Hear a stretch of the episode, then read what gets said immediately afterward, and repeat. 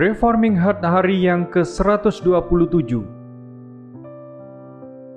Renungan ini diambil dari website pemuda.stemi.id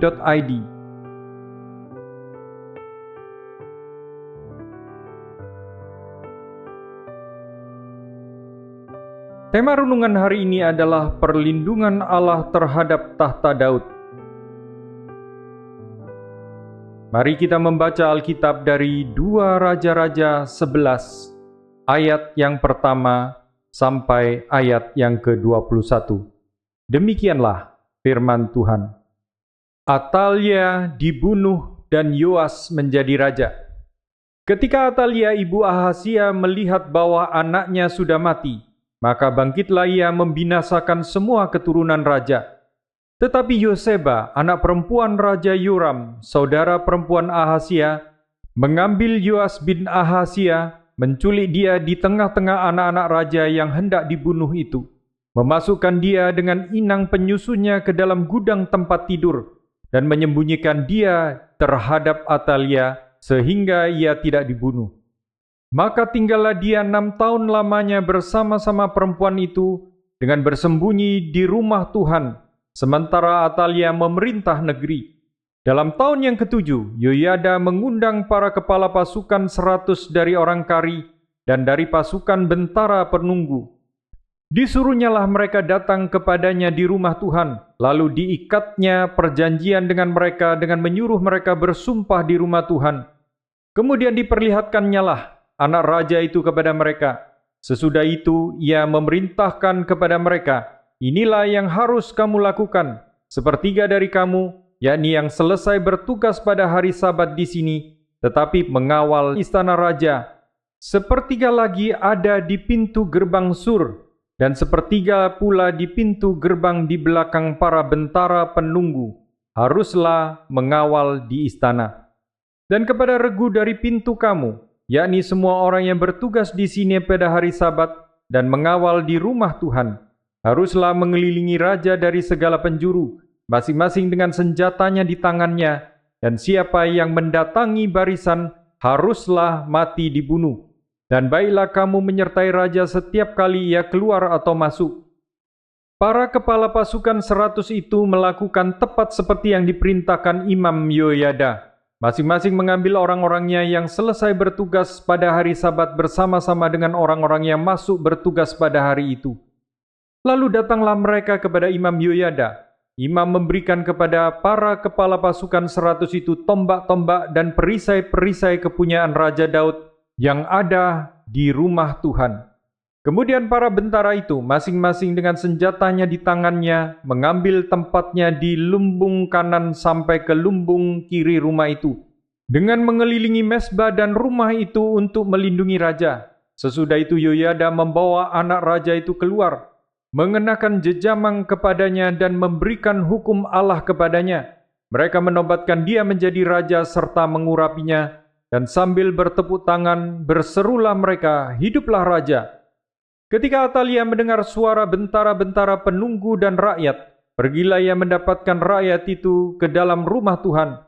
Lalu dilihatnyalah raja berdiri dekat tiang menurut kebiasaan, sedang para pemimpin dengan para pemegang nafiri ada dekat raja dan seluruh rakyat negeri bersukaria sambil meniup nafiri. Maka Atalia mengoyakkan pakaiannya sambil berseru, Kianat, kianat. Tetapi Imam Yoyada memerintahkan para kepala pasukan seratus, yakni orang-orang yang mengepalai tentara katanya kepada mereka, Bawalah dia keluar dari barisan, siapa yang memihak kepadanya bunuhlah dengan pedang. Sebab tadinya imam itu telah berkata, janganlah ia dibunuh di rumah Tuhan.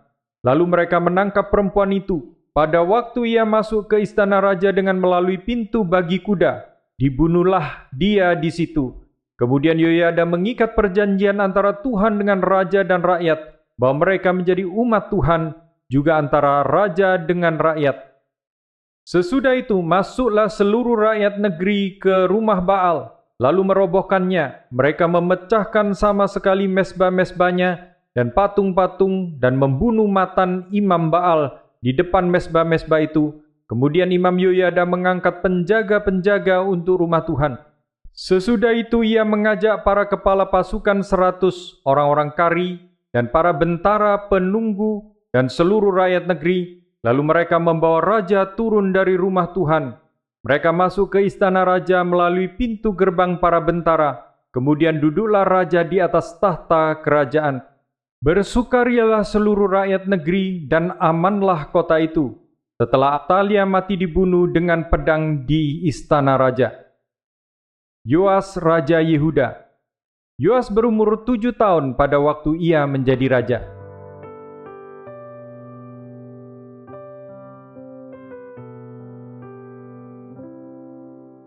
Penjelasan Bagian hari ini mengisahkan tentang kisah naiknya raja termuda Yehuda, yaitu Yoas. Dua hal yang perlu diingat dalam membaca bagian ini. Yang pertama adalah kedekatan relasi Israel dengan Yehuda. Kedekatan yang terjadi dari Yosafat Raja Yehuda hingga Ahasia, ayah Yoas di Yehuda. Semua membawa hal yang sangat buruk bagi Yehuda karena menyeret Yehuda ke dalam pengaruh penyembahan berhala dari Israel. Yang kedua adalah kaitan pengaruh buruk itu dengan dua orang perempuan yang bernama Isabel dan Atalia. Atalia adalah anak Ahab dengan Isabel, dan sama seperti jahatnya Isabel, demikian juga Atalia menunjukkan kekejamannya dengan ambisi ingin menjadi penguasa bagi Yehuda. Ayat yang pertama mengatakan bahwa setelah kematian anaknya Raja Ahasia, Atalia ingin menguasai tahta dengan membunuh anak-anak Ahasia. Berarti dia membunuh semua cucunya sendiri. Perempuan gila yang haus kekuasaan, inilah Atalia.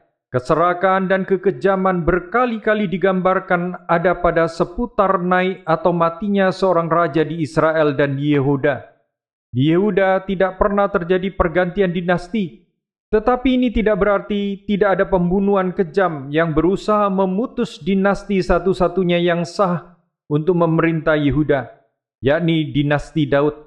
Atalia ingin memutus garis keturunan Daud sehingga pemerintahan Yehuda berjalan dengan cara yang sama kafirnya dengan pemerintahan Israel.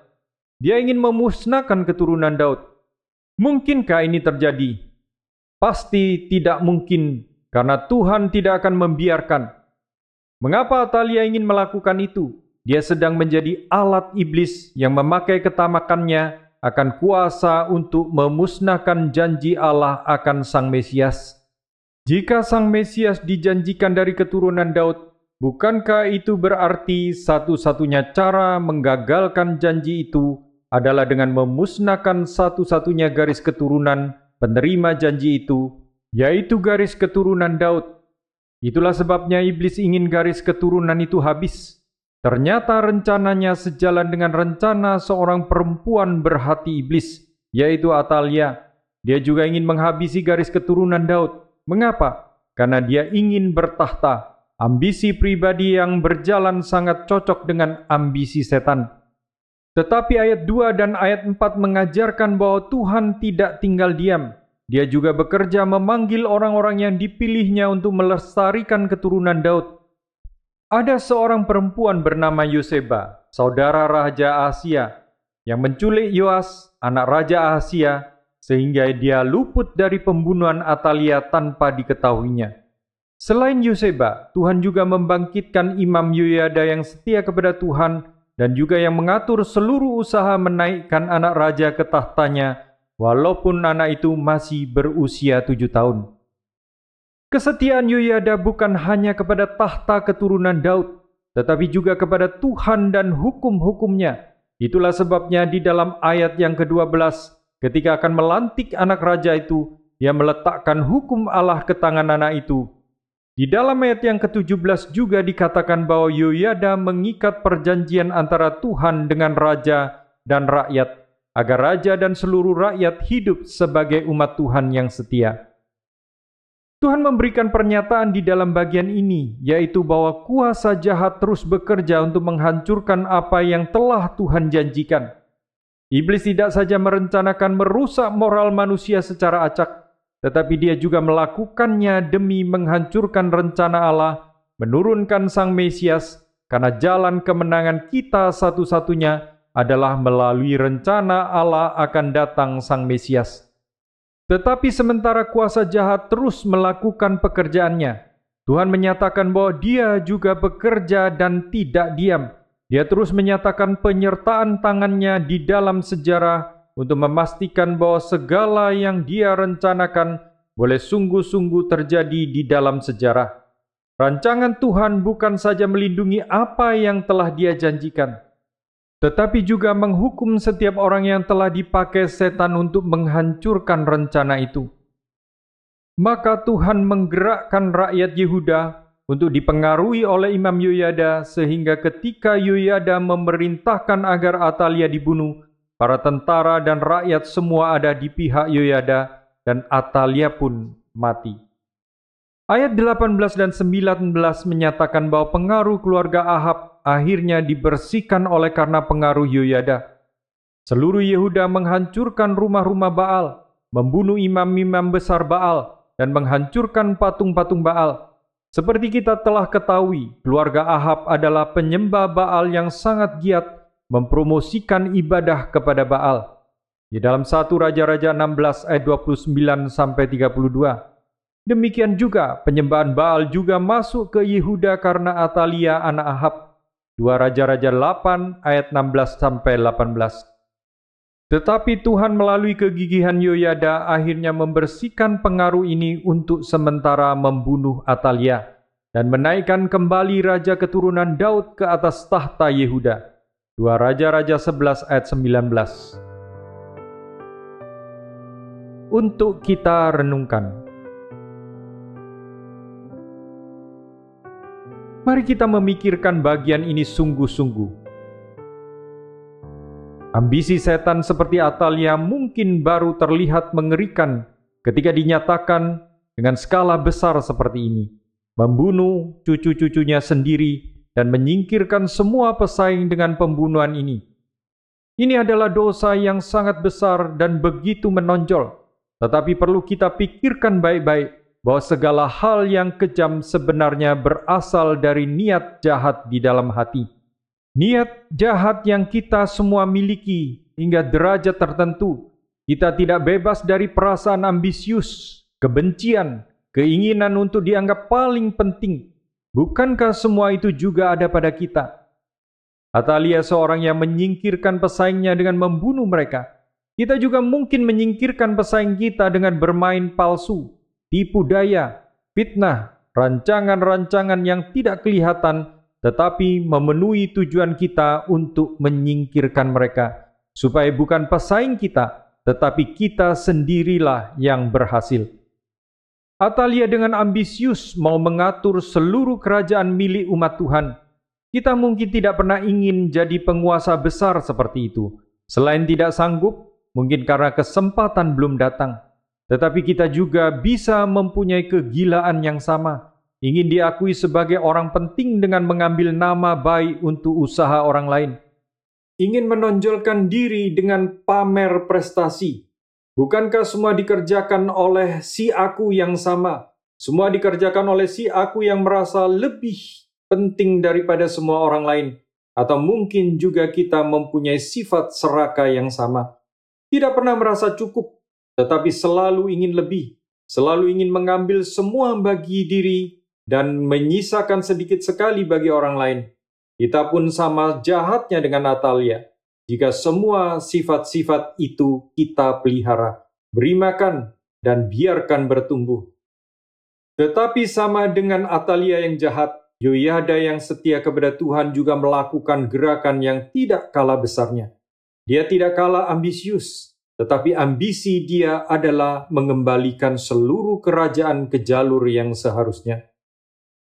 Perasaan kerinduan yang besar di dalam hatinya bukan untuk si aku, tetapi untuk tahta Allah dan tahta Daud. Sebab seperti yang telah kita pelajari, tidak akan pernah ada kesempatan bagi si aku, karena segala hal yang kita kerjakan bagi si aku sebenarnya adalah hasil manipulasi si setan demi keuntungan pekerjaannya jika kita bekerja bagi Allah dan bagi kerajaannya, maka kita akan menyingkirkan ambisi si setan untuk menaklukkan segala jalannya. Tetapi jika kita bekerja bagi si aku dan keinginannya untuk menjadi raja palsu, maka kita sedang melayani ambisi setan dan memuluskan jalannya. Alangkah mengerikan jika kita terus pelihara si aku beserta ambisi liarnya dan membiarkan setan memakai itu semua demi rancangannya. Pertanyaan untuk kita renungkan. Yang pertama, setelah membaca bagian ini, adakah hal-hal di dalam hidup kita yang sepertinya kita lakukan demi diri kita sendiri dan ternyata sangat mungkin sedang dipakai setan untuk rencananya? Yang kedua, Bagaimana cara kita dapat menghindari hal-hal tersebut? Dan yang ketiga, apa sajakah hal yang kita kerjakan setiap hari yang merupakan bagian dari kegigihan kita bagi Allah kita? Apakah sudah semuanya?